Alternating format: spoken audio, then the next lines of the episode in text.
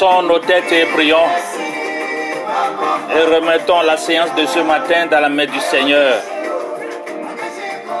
Saint-Esprit, nous te remercions vivement de nous accorder cette journée. Merci de prendre contrôle de tout ce que nous allons faire. Tu as dit dans ta parole de ne pas abandonner nos lieux d'adoration comme d'autres le font. Et par tes ordonnances, nous sommes là, nous sommes devant toi, papa. Viens prendre contrôle de tout ce que nous allons faire. Nous imbibons tout ce que nous allons faire, tout le service dans ton sang précieux. Seigneur, accompagne-nous du début jusqu'à la fin. Nous remettons tous les auditeurs de loin, de proche et de loin dans tes mains, papa. Accompagne-les aussi, les protège-les. Au nom de Jésus, nous avons tous prié. Amen. Vous avez votre pasteur euh, Happy Oklo depuis Minnesota aux États-Unis d'Amérique. Bonjour le mot chrétien. Un jour ensoleillé, mais dans le froid. C'est chez nous ça. Peut-être il fait chaud chez toi. Dieu est le Dieu de temps et des circonstances. Nous apprécions tout ce qu'il nous fait. Aujourd'hui, l'Esprit Saint nous amène au thème quels sont les principes fondamentaux du leadership biblique? Quels sont les principes fondamentaux du leadership chrétien? Saint-Esprit vient prendre contrôle au nom de Jésus. Amen. C'est une discipline spirituelle le leadership définit la capacité d'un individu à conduire, influencer et inspirer d'autres individus dans le but d'atteindre des objectifs. Ces quelques commandements visent à poser quelques bases pour assurer un leadership biblique. Je dis un leadership biblique que l'on soit débutant ou non, il est toujours bon de voir et de revoir certains principes qui sont rarement enseignés dans les classes théologiques pour éviter de trébucher et d'entraîner d'autres personnes dans la mauvaise direction. Donc, je suis en train de brosser quelque peu le leadership et son rôle. Donc je vous amène à certains points. Le premier point, c'est la Bible, juste pour toi, tu liras. Là, nous allons rentrer rapidement dans Deutéronome 17, verset 19. Deutéronome 17, verset 19, qui lit? Je vais lire. Je devrais l'avoir avec lui et y lire tous les jours de sa vie afin qu'il apprenne à craindre l'Éternel, son Dieu, à observer et à mettre en pratique toutes les paroles de cette loi et toutes ces euh, ordonnances. Pardon. Donc je vais lire dans Deutéronome chapitre 17, verset 19. Donc la Bible doit être le seul outil pour le leader, pour ce pasteur, pour euh, cet homme de Dieu. Lorsque l'Éternel a confié ses directives au sujet des rois qui régneraient sur son peuple, il a donné une prescription fondamentale. Le roi, le leader du peuple, devait avoir sa propre copie des paroles de la loi et s'attacher à la lire l'observer et la mettre en pratique. Donc, nous devons, le leader, pour son bon travail, doit avoir un outil de travail. L'outil de travail, c'est la Bible. Si nous prenons un menuisier, le menuisier a ses outils, n'est-ce pas? Si nous prenons un forgeron, il a ses outils. Si nous prenons, ça dépend, un joueur, le joueur, l'outil, c'est le ballon ça dépend euh, de quel jeu, etc. Donc, euh, pour le leader de Dieu, c'est la Bible qui doit être son outil fondamental. Aucun leader n'atteindra un jour une croissance suffisante de la parole qui pourra lui faire croire que désormais il n'a plus besoin de s'y attarder davantage.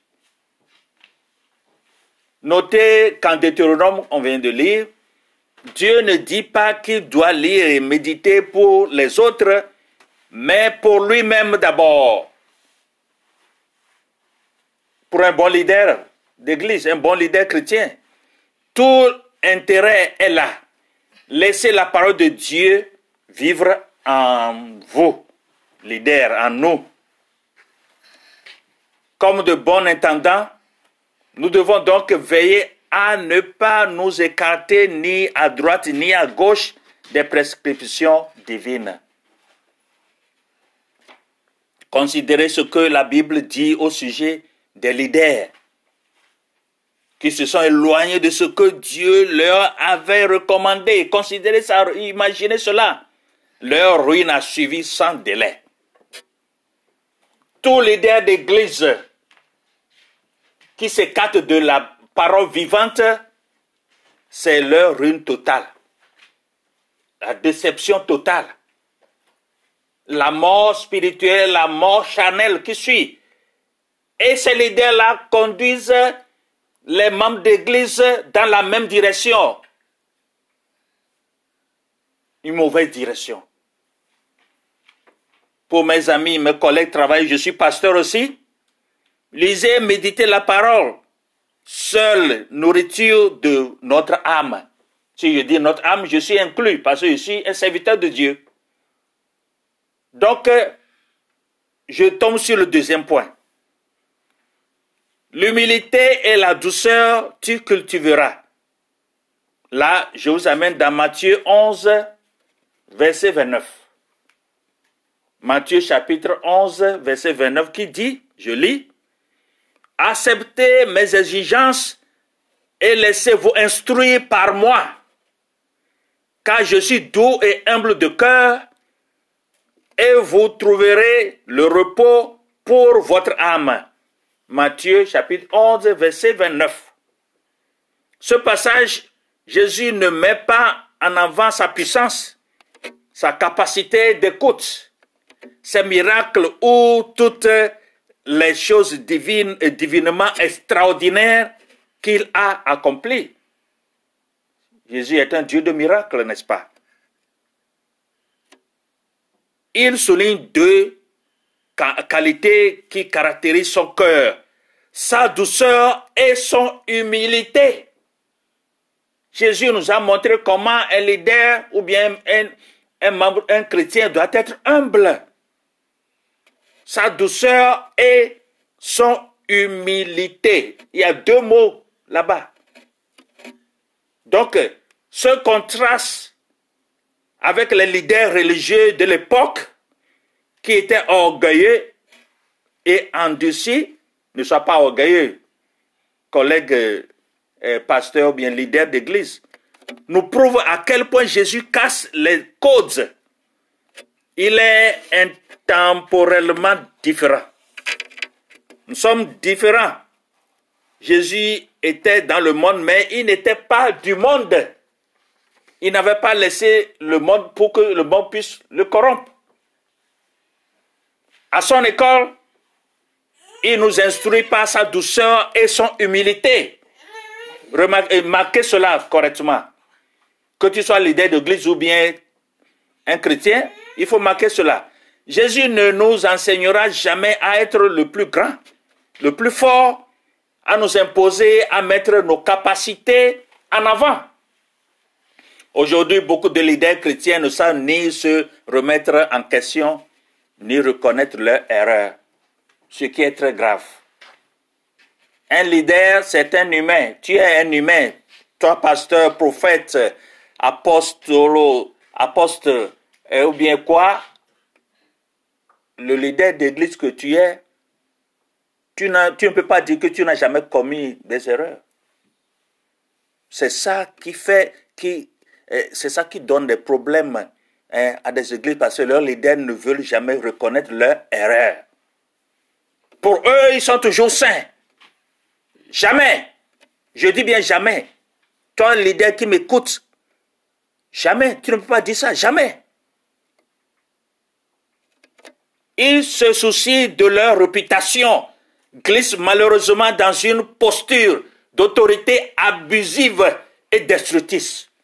Là, ils amènent les chrétiens dans un grand trou. Parce que le, toi, leader, si tu es ainsi, tu es orgueilleux. Il ne devait pas en être ainsi pour quiconque prétend marcher à la, hein, à la suite de, de Christ, Jésus.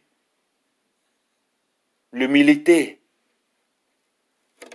Avec Jésus, nous apprenons à nous mettre au dernier rang, à voir nos faiblesses, à nous taire, à agir avec douceur, à pratiquer l'humilité, à demander pardon à ceux que nous avons offensés. C'est vraiment impératif. Si tu veux que le Saint-Esprit travaille en toi, si tu veux être dirigé par cette lumière, cette puissance, la douceur et humilité sont des dispositions de cœur que l'Esprit Saint nous aide à cultiver. Ce n'est pas normal ou bien inné, c'est un choix volontaire. Si tu veux être animé de cette douceur ou bien de l'humilité, c'est ton choix. Et c'est un bon choix d'ailleurs. Afin que le travail que Dieu t'a appelé pour puisse bien avancer et aboutir au bon port. Un leader chrétien doit faire ce choix tous les jours. Ce n'est pas si tu veux, par mon nom, mais ça doit être dans la vie de tous les jours, dans ta vie de tous les jours. C'est difficile et douloureux, c'est certain, mais c'est la seule attitude qui honore notre Maître, le Dieu le Tout-Puissant. Dieu résiste aux orgueillés, mais il fait grâce aux humbles. Rejetez l'orgueil et ne vous endurcissez pas. Je ne euh, peux pas, euh, je ne veux pas que, euh, je ne peux pas vous, vous encourager à tout faire pour être des modèles qui reflètent Christ. Dans Philippiens 4, verset 5, qui dit, Amis leaders, que votre douceur soit connue de tous. Et si je vous amène dans 1 Pierre, chapitre 5, verset 6, 1 Pierre, chapitre 5, verset 6, qui dit, et que vous puissiez vous humilier sous la puissance, la puissante main de Dieu. 1 Pierre, chapitre 5, verset 6. Avant, j'avais dit Philippiens 4, verset 5. Je crois que les leaders me suivent et les chrétiens, les, les, membres de l'Église me suivent aussi. Bon, je vous amène au point 3. Ton prochain comme toi-même, tu l'aimeras. Je vous amène dans Marc, chapitre 12, verset 30. Tu aimeras le Seigneur, ton Dieu, de tout ton cœur, de toute ton âme, de toute ta pensée. et de toute ta force. Voilà. Donc voici le second. Tu aimeras ton prochain comme toi-même. Il n'y a pas d'autre commandement plus grand que cela. Cela. Marc chapitre 12, verset 30. L'amour est un sentiment qui motive nos paroles et nos actions. Si Jésus nous dit qu'il n'y a, pas de plus grand commandement que d'aimer Dieu et d'aimer euh, notre prochain, alors il faut nous arrêter un moment sur ce que cela implique dans notre leadership. Puisque le titre était, je vous rappelle, quels sont les principes fondamentaux du leadership biblique. Donc voilà le titre, comme rappel. Donc, Aimer, c'est voir l'autre comme au-dessus de nous.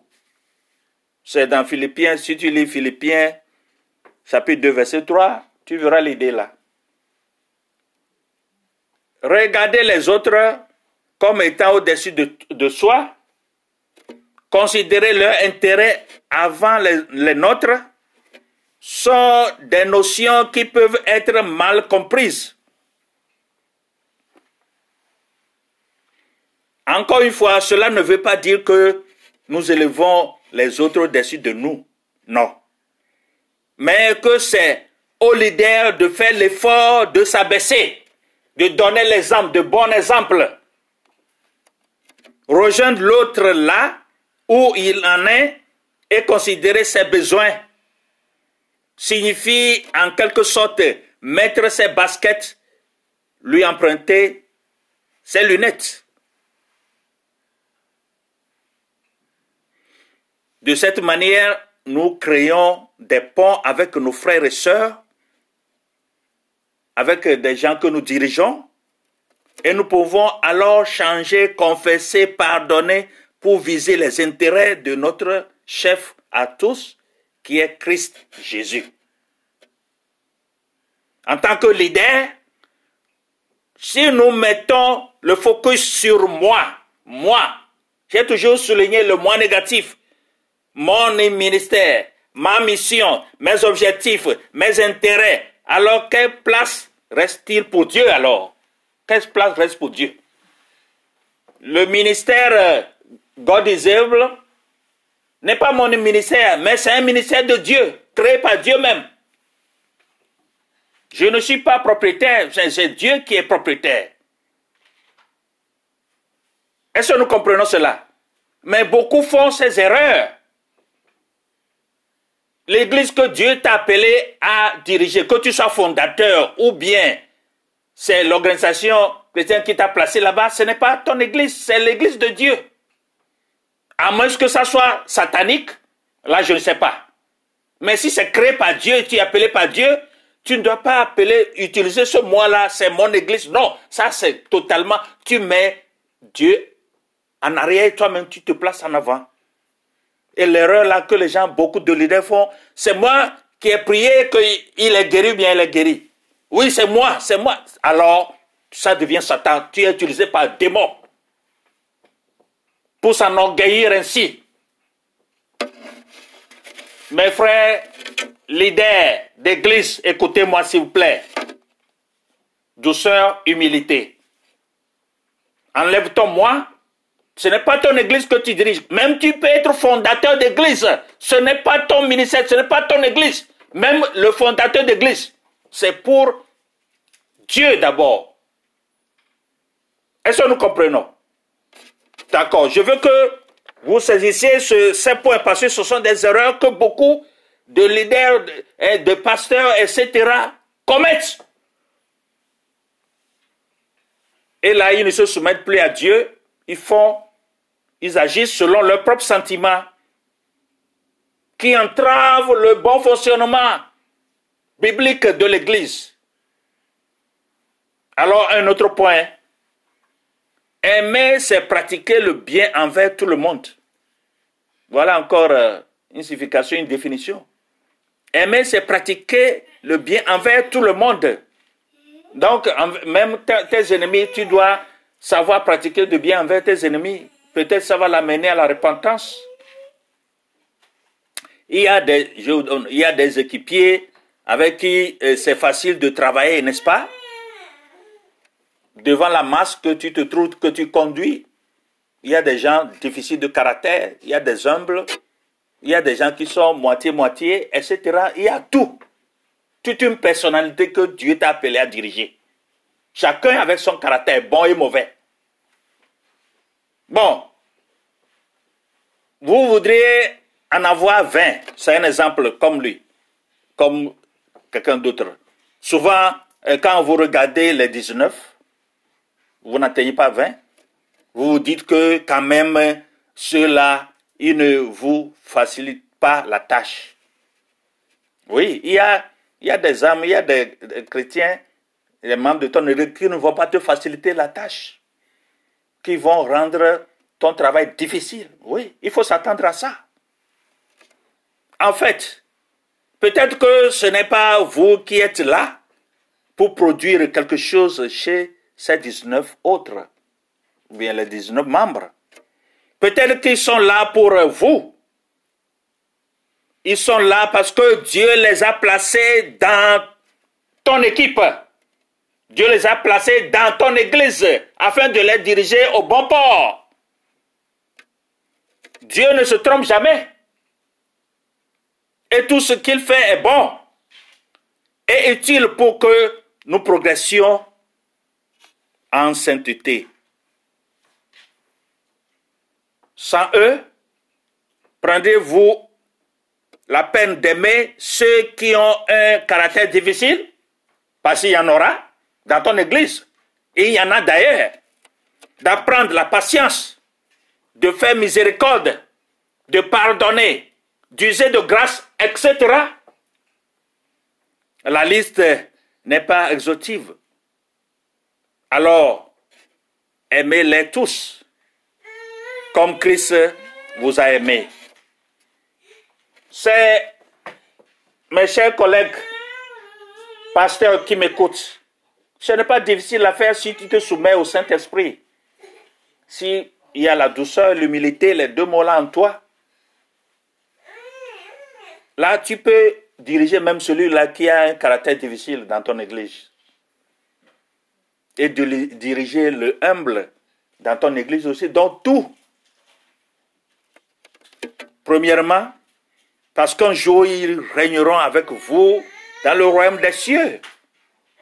Deuxièmement, parce que l'amour fraternel est un commandement, pas une option. Il n'y a pas d'option. Donc tu n'as pas à faire ton choix. Tu n'as pas à faire ton choix. Mes amis leaders, soyez de bons samaritains pour vos prochains.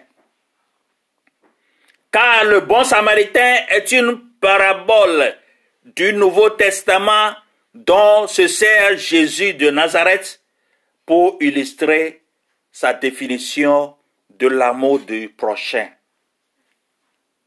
Donc, c'est une première partie de l'enseignement que je viens de vous donner sur le leadership biblique.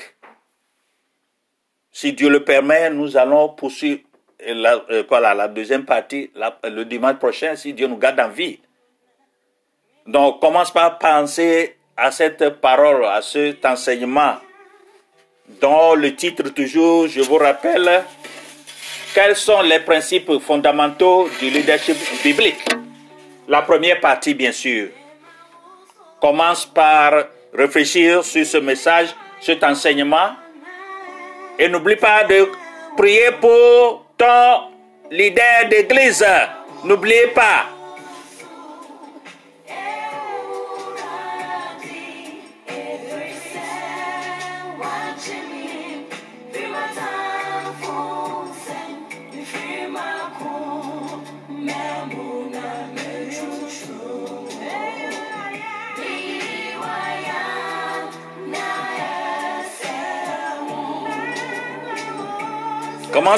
Continue par méditer et sois dans la prière. Pour toi-même et pour ton leader d'église.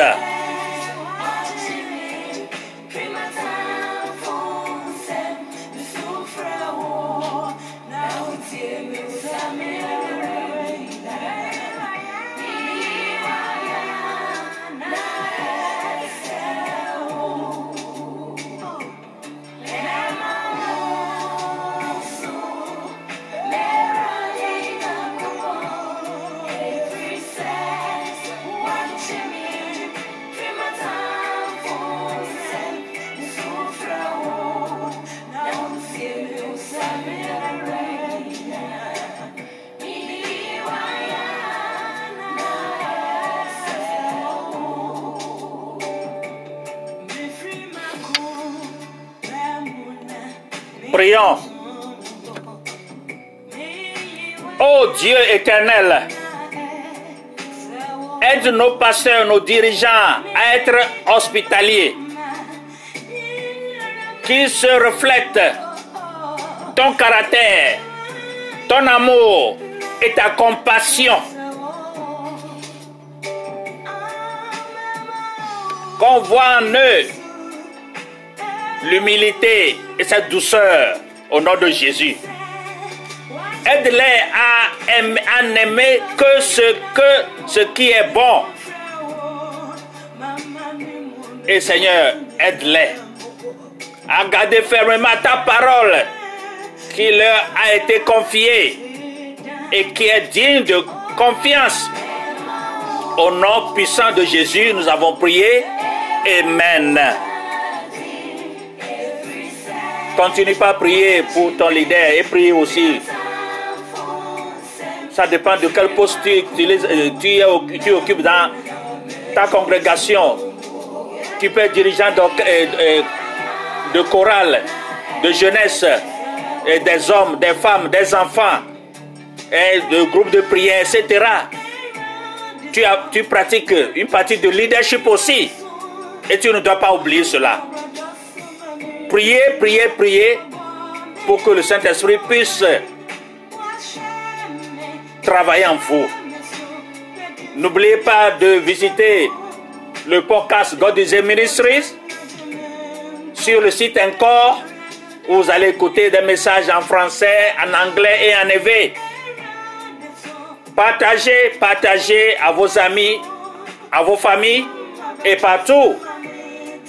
Que Dieu vous bénisse tous. Au nom de Jésus, Amen.